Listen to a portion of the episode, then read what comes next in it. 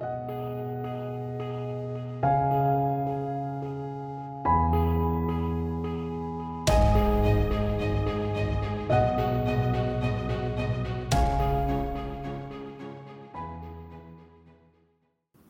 I'm Michael Watson, and this is the Influence Watch podcast. The Near East is the place of origin of the three Abrahamic religions Judaism, Christianity, and Islam. Unfortunately, political developments in that region have led to declines in interreligious pluralism in much of the region, and the Christian communities that have lived in the region since the origin of the religion have dwindled. Joining us to discuss the prospects for Christian communities in the Near East is Robert Nicholson, president of the Philos Project. Uh, Robert, thank you for joining us. Before we begin, can you tell us a little bit about your background and what the Philos Project is about and what you guys do? Sure, Mike. Thank you for having me. I am a Christian. I'm an American. I'm a trained attorney. I'm a Marine or former Marine, depending on who you ask. Um, I, more importantly, I'm the president and founder of the Philos Project. The Philos Project uh, has the mission of promoting positive Christian engagement in the Near East. And we do education, we do advocacy. All of it is intended to uh, get Christians in the United States, in the West, from different communities, different Christian uh, denominations, different ethnic uh, backgrounds, national backgrounds, to understand their connection to this part of the world and to take action on some of the most pressing issues of, of liberty and justice. So I guess just give us the like elevator pitch background for why uh, why American listeners, especially American Christians, should care about Christianity in the Near East. Well, I'll come to the Christian issues at the end. The first thing I would say is that the Near East is the the hinge of the world, right? This is where uh, Asia, Africa, and Europe come together. And whether you're a Christian or a Muslim or somebody of no faith at all, what happens in this region ought to um, be you know recognized as the kind of thing that will affect you eventually right? It's historically this is where our civilization has come from right? And so we're affected from the past. But even today right the things that happen in Jerusalem in Damascus in Cairo these things never stay in those cities. They they for better or worse uh, ripple around the world. And for my part, I think that it's important that uh, Americans, the United States of America, do whatever can be done in terms of engagement there now, preemptively, than uh, kind of sit back and just say, "Well, everybody will kind of sort out their own problems. It's not it's not our not our issue." As as Christians, and I don't care which part of the global church you come from, it's pretty obvious that everything we are, everything that matters to us about who we are comes from this part of the world, right? Christianity is not American. It's not European. It's it's Near Eastern. It's, we, we it's are, Hebraic. We, we are we are going to publish this uh, actually the week of Christmas, which, as we all know, occurred in Bethlehem, which is in the Near East. That's right. And you go to Bethlehem today, you'll hear Arabic. You're, you're not going to hear uh, you know French or English, and that's seems like a an interesting point maybe for some people, but not necessarily a compelling one.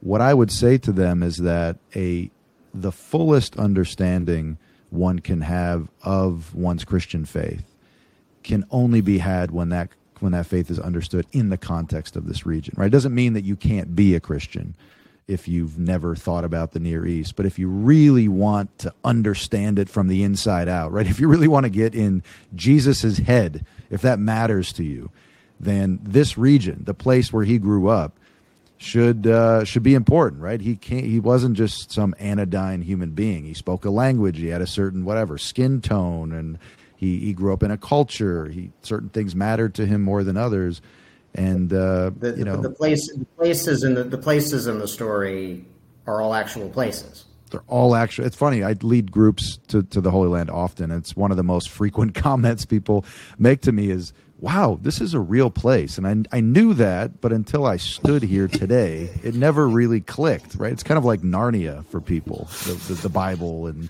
all of these stories. So we mentioned in the in the in the introduction that the Christian communities in the Near East have have dwindled in size and dwindled in uh, you know in, in, in membership. What what has been the cause of that? Well, it's it's external and it's internal, and they go together. I think I'd be lying if I didn't say, based on the historical record, the obvious answer to the question is the uh, triumph of Islam.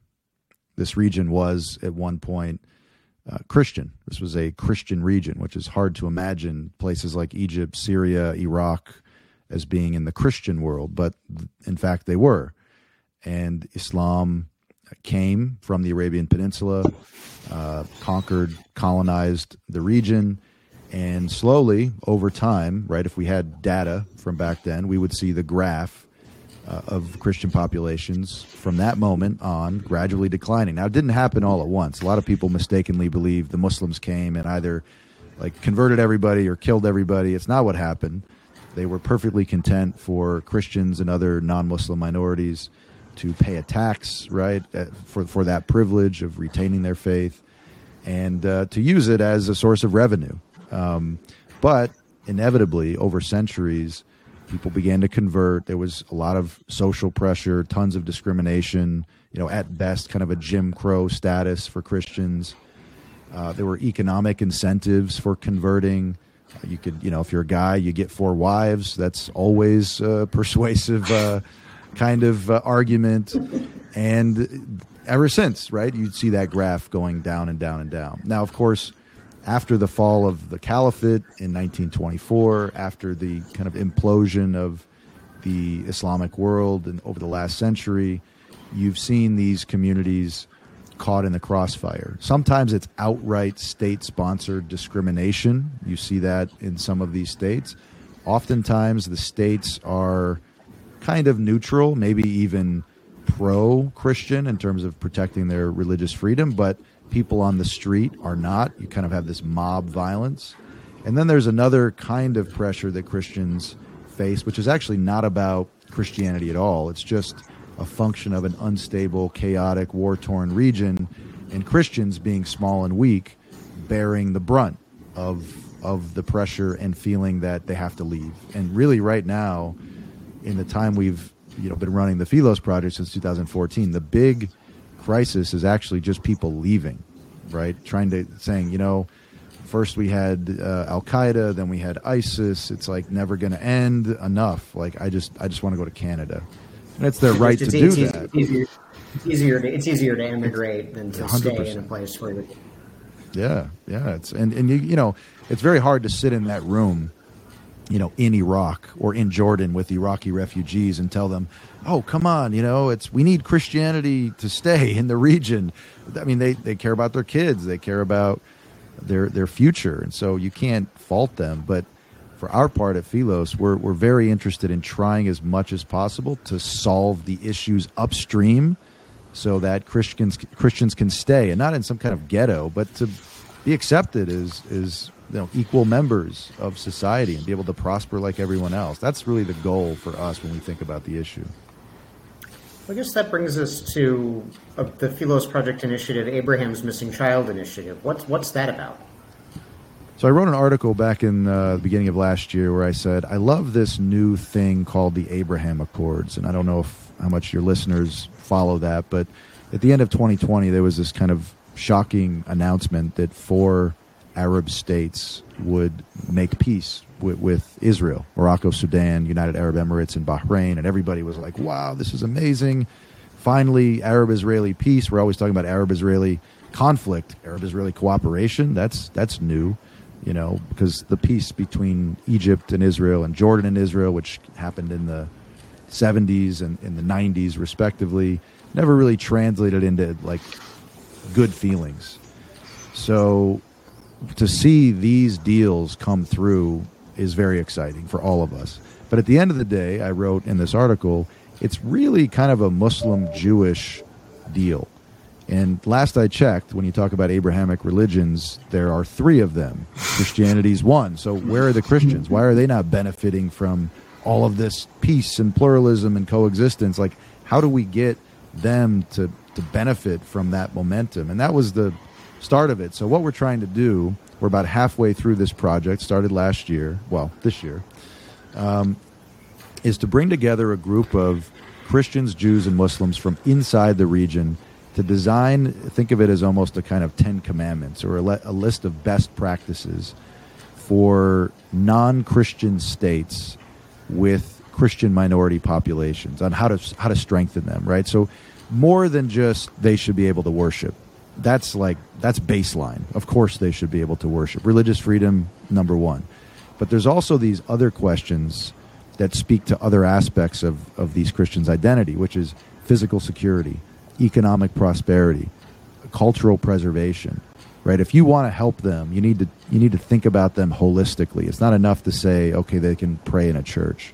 They need to be able to stay there, right? They need to be sustainable. So this this project, Abraham's Missing Child, or, AMC as we sometimes call it, will will culminate in September of next year in a uh, kind of a public proclamation uh, wherein this group of Jews, Christians, and Muslims releases this document and then proceeds to go kind of state by state in the region and try to get um, these states to implement some of the recommendations that we made. And we've been working with those states already in advance of that uh, publication to, you know, get them to help us help them, you know, and, and thankfully we've actually had a lot of interest which I think is really one of the more hopeful indicators of the region these days.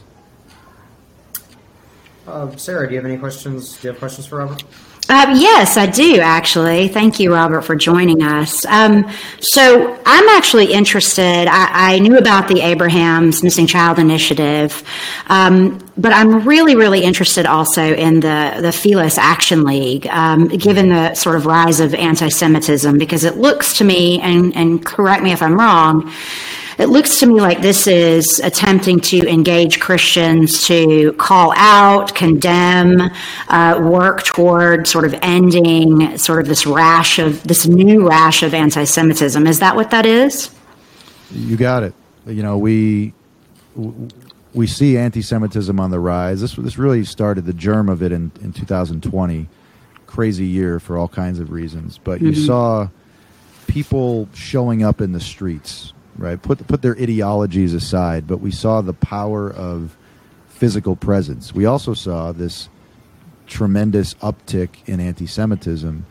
I remember I saw a a video, I think it was on social media, of a group of Christians in Britain, uh, like in Manchester or Liverpool, who, in response to some act of Islamophobia, gathered outside of a mosque and kind of linked arms and they were holding signs and saying things like you know you pray we'll we'll stand watch or something. And i thought well that's cool. Like the christians would you know show some kind of solidarity with their their you know fellow citizens. But immediately after that thought came another one which is why have i never seen anything like that?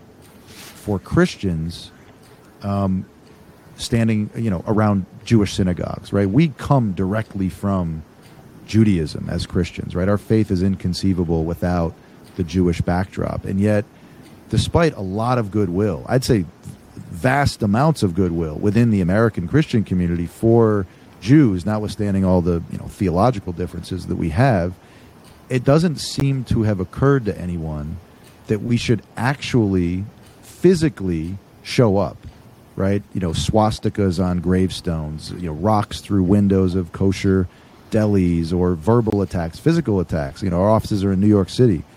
Almost every week there's something happening. No, so let me tell you, data. We started the Philos Action League, PAL, we call it PAL.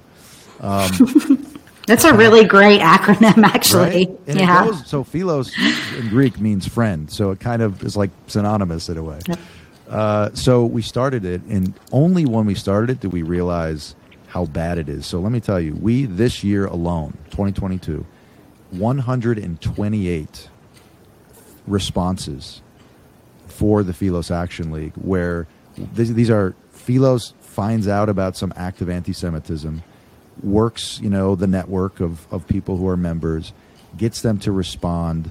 You know, they show up. They're they're bringing usually usually they're bringing a, a bouquet of white roses, which is a an allusion to an anti-Nazi movement in the 1930s, and kind of a postcard saying, "Hey, we're Christians. We're in your neighborhood. Just wanted to let you know in this low moment, you have friends. We're here." Sign the Philos Project. 128 times we had to do that this year, and that wasn't even all the attacks. And it wasn't just in New York City. This is all over the country. So this is like this is a huge problem. It's a huge problem for Jews.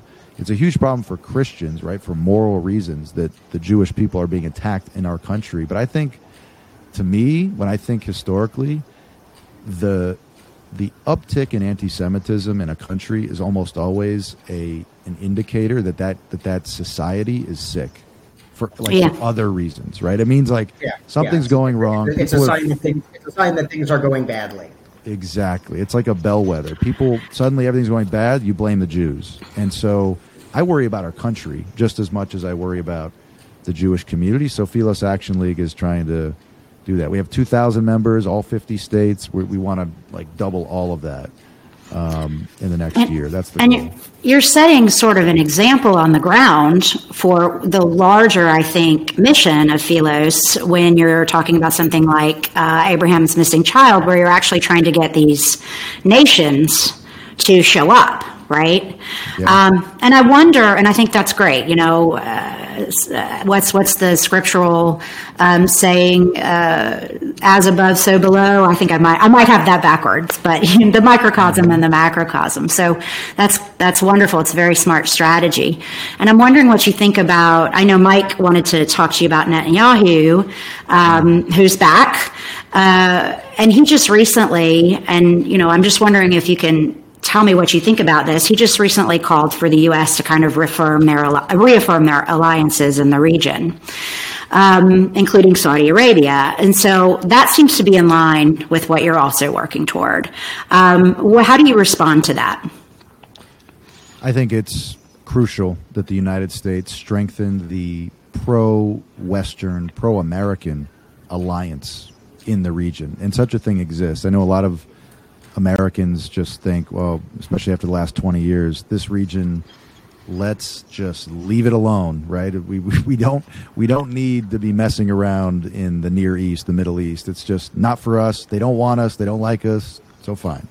But the fact is, there is actually a large and growing pro-Western alliance of countries, and the, and the fact is, we as the United States, to our shame, have not done enough to reciprocate. Right? There's there's a lot more that we could do. We're doing we're doing a good amount. I'm not saying we're doing nothing, but the way that we've been so aggressively pursuing Iran in the in the nuclear negotiations, and the way that we've been soft on some other kind of bad guys in the region for our allies, for our friends on the ground, is is pretty disrespectful, right? And it makes them think, well, okay, if America's not trustworthy, then like then maybe we should talk to China, right? If, and they just there was just a big Arab leaders summit in Riyadh where Xi Jinping came and met all of these Arab leaders. What's that about? Why are they doing that? Because they have a sense that the United States is a little unstable at the moment, not really sure what it's doing, you know, at home, much less abroad. So they need to keep their options open.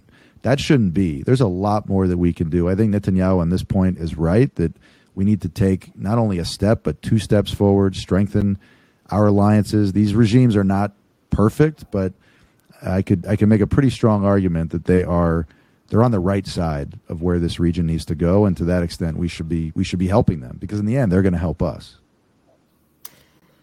Building building off that a little, um, you know, obviously we've, we've discussed the geopolitics. What about the uh, what what does the return to power of, uh, Netanyahu? What might it herald for uh, Christian communities in Israel proper and also in the Palestinian territories?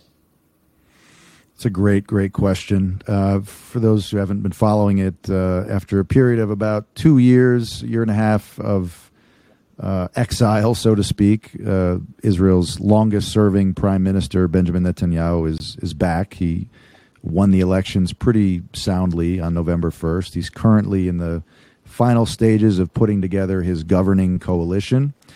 The the big the big news item, as I'm sure you both know, is the fact that there are a couple of people in that government that are, uh, you know, let's say controversial at best, outright, you know, racist and eager for war at worst. These are people who are fringe, even with even within the Israeli right, who, for for different reasons, have found their way into government.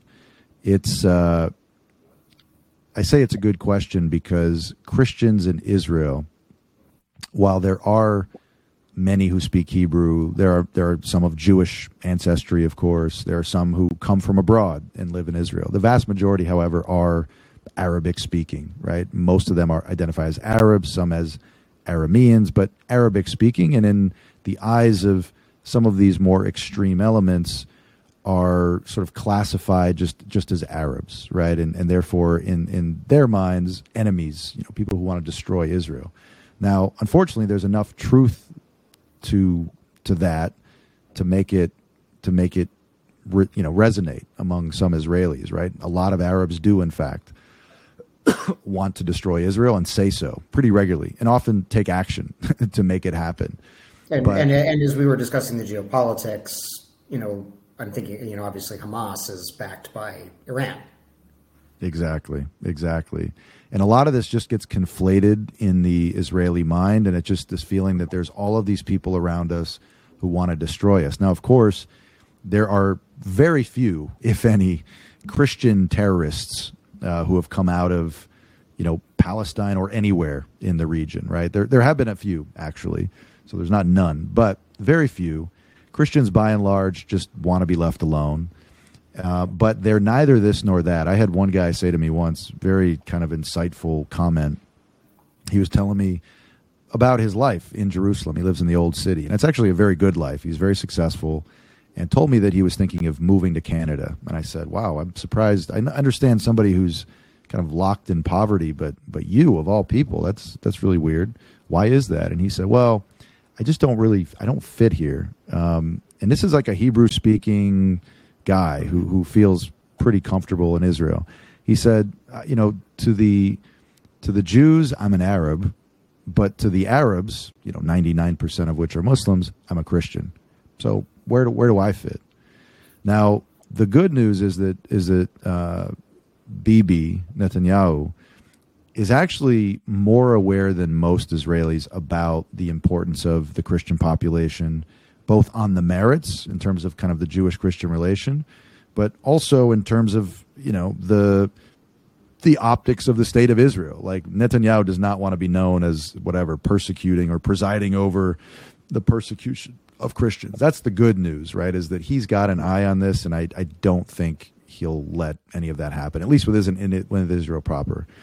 Um, the downside is that there are these people in the government um, who are, are just going to, you know, bound to cause trouble and, and are likely to kind of throw out the baby with the bathwater. And that's not even talking about Christians in Gaza under Hamas or in the West Bank under the Palestinian Authority.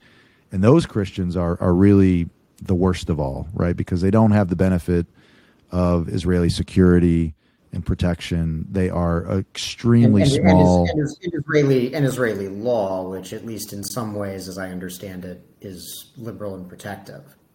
Exactly, exactly. And I mean, one stat that that kind of says it all. While Israelis controlled Bethlehem up until the the 1990s, 60 plus percent of the population was Christian. Even after all of these centuries of, um, you know, Muslim uh, governance and all of that. Since then, that population has dwindled so much that they are they're a fraction of of the population these days. If you go to Bethlehem, it's a majority Muslim city. Nazareth uh, in Israel proper is not much different, but in Bethlehem, there's no there's no recourse. There's nowhere to go. And after COVID and shutting down of tourism, that community just plummeted in terms of of their their strength and their health. So it's there are gradations, right? Every, there are different kind of Christian communities in the Holy Land. They're all under slightly different circumstances. Galilee you know, being under Israel protection is like the bright spot. That's where Christians do the best. They, they're very upwardly mobile, quite wealthy, uh, running hospitals, universities, other institutions. In a place like the West Bank and Gaza, it's really, really grim. And so long as there's no kind of conflict solution, it's not likely that that situation is going to be better. So I think I think we're going to be seeing, unfortunately, um, some some pretty depressing headlines on that front over the next few years. Hmm. Uh, Sarah, is there anything else you'd like to ask? Uh, yes, one one final question there. Um, this this just sounds like uh, such a, a, gargantuan task, right? Especially when you talk about the plight of Christians in, say, Gaza um, or, and places like that where they're not quite so upwardly mobile. And I wonder, since you've got such a wall to climb, uh, and I, these kinds of um, pro- uh, projects are always generally pretty noble because it's it's such a difficult task. Um, do you worry? I, am interested in this sort of pervasiveness of misinformation. Um, do you worry that the, the digital space is going to hinder you? Are you do, are you using it to help your organization uh, to help what's going on, what you're trying to do there? Um, how do you how do you look at that? Great question. Such a great question. Um, as much as I hate it, most people get their information from social media these days. And the younger you go, as we know, the more that's true. And it does not take much. I see it every week for some completely untrue story, or let's say very skewed story, to just take off on TikTok, on Instagram, right? About, you know, how the Jews are persecuting Christians, or, you know, like there's this sort of concerted effort of, uh, you know, to destroy Christianity in the region, or inversely that things are going really well in such and such country, such and such city, when I know for a fact, because I've been to many of these places, that it's going terribly. So there is a lot of misinformation. There, the, the storylines don't line up with reality at all, and they're all missing context. Right? If you don't, if you don't see the region as a whole, and you kind of get the big picture, what's what's really going on, you know, part of which is there's an Islamic civil war that's been happening for years and is continuing to happen right in front of our faces, in which Muslims who have rival visions of their own faith and their own civilization are duking it out, right? Unfortunately, over the heads of many of the Christians that live in the area and often blaming the Christians, you know, using them as scapegoats for whatever the society's problems are. Like, if you don't see things like that, like the big context of this, and you're just looking at some stupid 30 second video on TikTok, you're missing the whole point. So you ask, are we doing anything? We're talking, we're talking about, you know, hundreds of years of geopolitics, thousands of years of religion, uh, you know, all sorts of history, you know, all sorts of history. Uh, that that is that does not distill down to 140 characters or 280 characters. Excuse me. It's uh, funny, because, yeah. My comms team is always they're amazing, but they're always like, "Hey, can you do a, you know, a sixty second video on like Christianity in Syria?" And I'm like, "Are you crazy? What? Like, I I'm too old to do that. I, I'm sure somebody can, but yeah, these issues are very hard for for TikTok unless you're willing, like like many people on the other side are, to just cut out all the you know the important context just to make a point." So we we're trying to do the counter, right? So we have people on the ground in some of these places.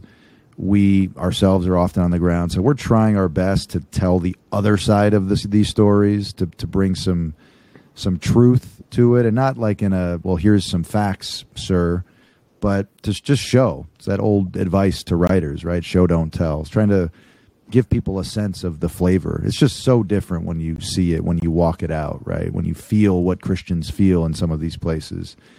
Uh, you can't you can't do that on a, on somebody's cell phone. So we're trying to do as best as we can. We try to bring people there. We do a lot of that. I started a program with a friend of mine to bring Christian college students to the Holy Land. It's called Passages. If people are interested in this, passagesisrael.org. You can go on a life changing nine day trip to the region to, to see the spiritual side of things and also the modern side, right? The political side, and um, to see to hear all of it. Um, and we've we've taken almost ten thousand people on that trip since we started, It's uh, the price is extremely cheap considering how much these things cost, and uh, people who want to go should go. The more people we can bring, the better. And it's not just for helping people over there. I always say this.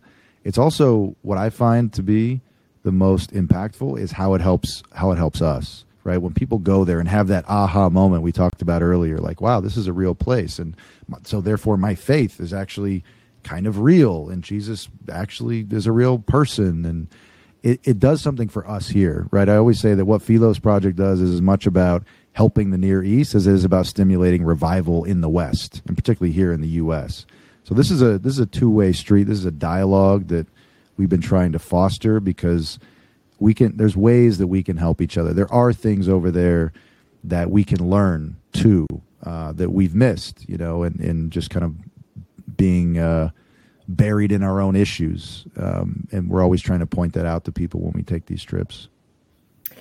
Well before we let you go uh, robert is there anything else you'd like our listeners to know about philos project or your work I would just say check out passagesisrael.org. I would say check out the Philos Action League. You can go to our website, philosproject.org, check out our social media stuff, speaking of which, and sign up. I mean, the Philos Action League, you don't have to be a PhD in, you know, Middle East history or whatever. You just have to be someone of goodwill who understands the connection between Christians and their Jewish neighbors and say, you know what, in this crazy day and age, I want to be one of those people. I want to show up. I, what do you got to do? Get a bouquet of flowers and be able to shake a hand. That's really all we're asking. And anybody who wants to become a member and actually do this work for real rather than talk about it, please, please, please sign up. All right. Well, thanks again to Robert Nicholson of the Philos Project for joining us. That's our show for this week. We encourage our listeners to subscribe on Stitcher, Apple Podcasts, or Spotify. If you have subscribed, thank you, and please leave us a five star rating. Those ratings really help us find new listeners, especially if they come with a positive review.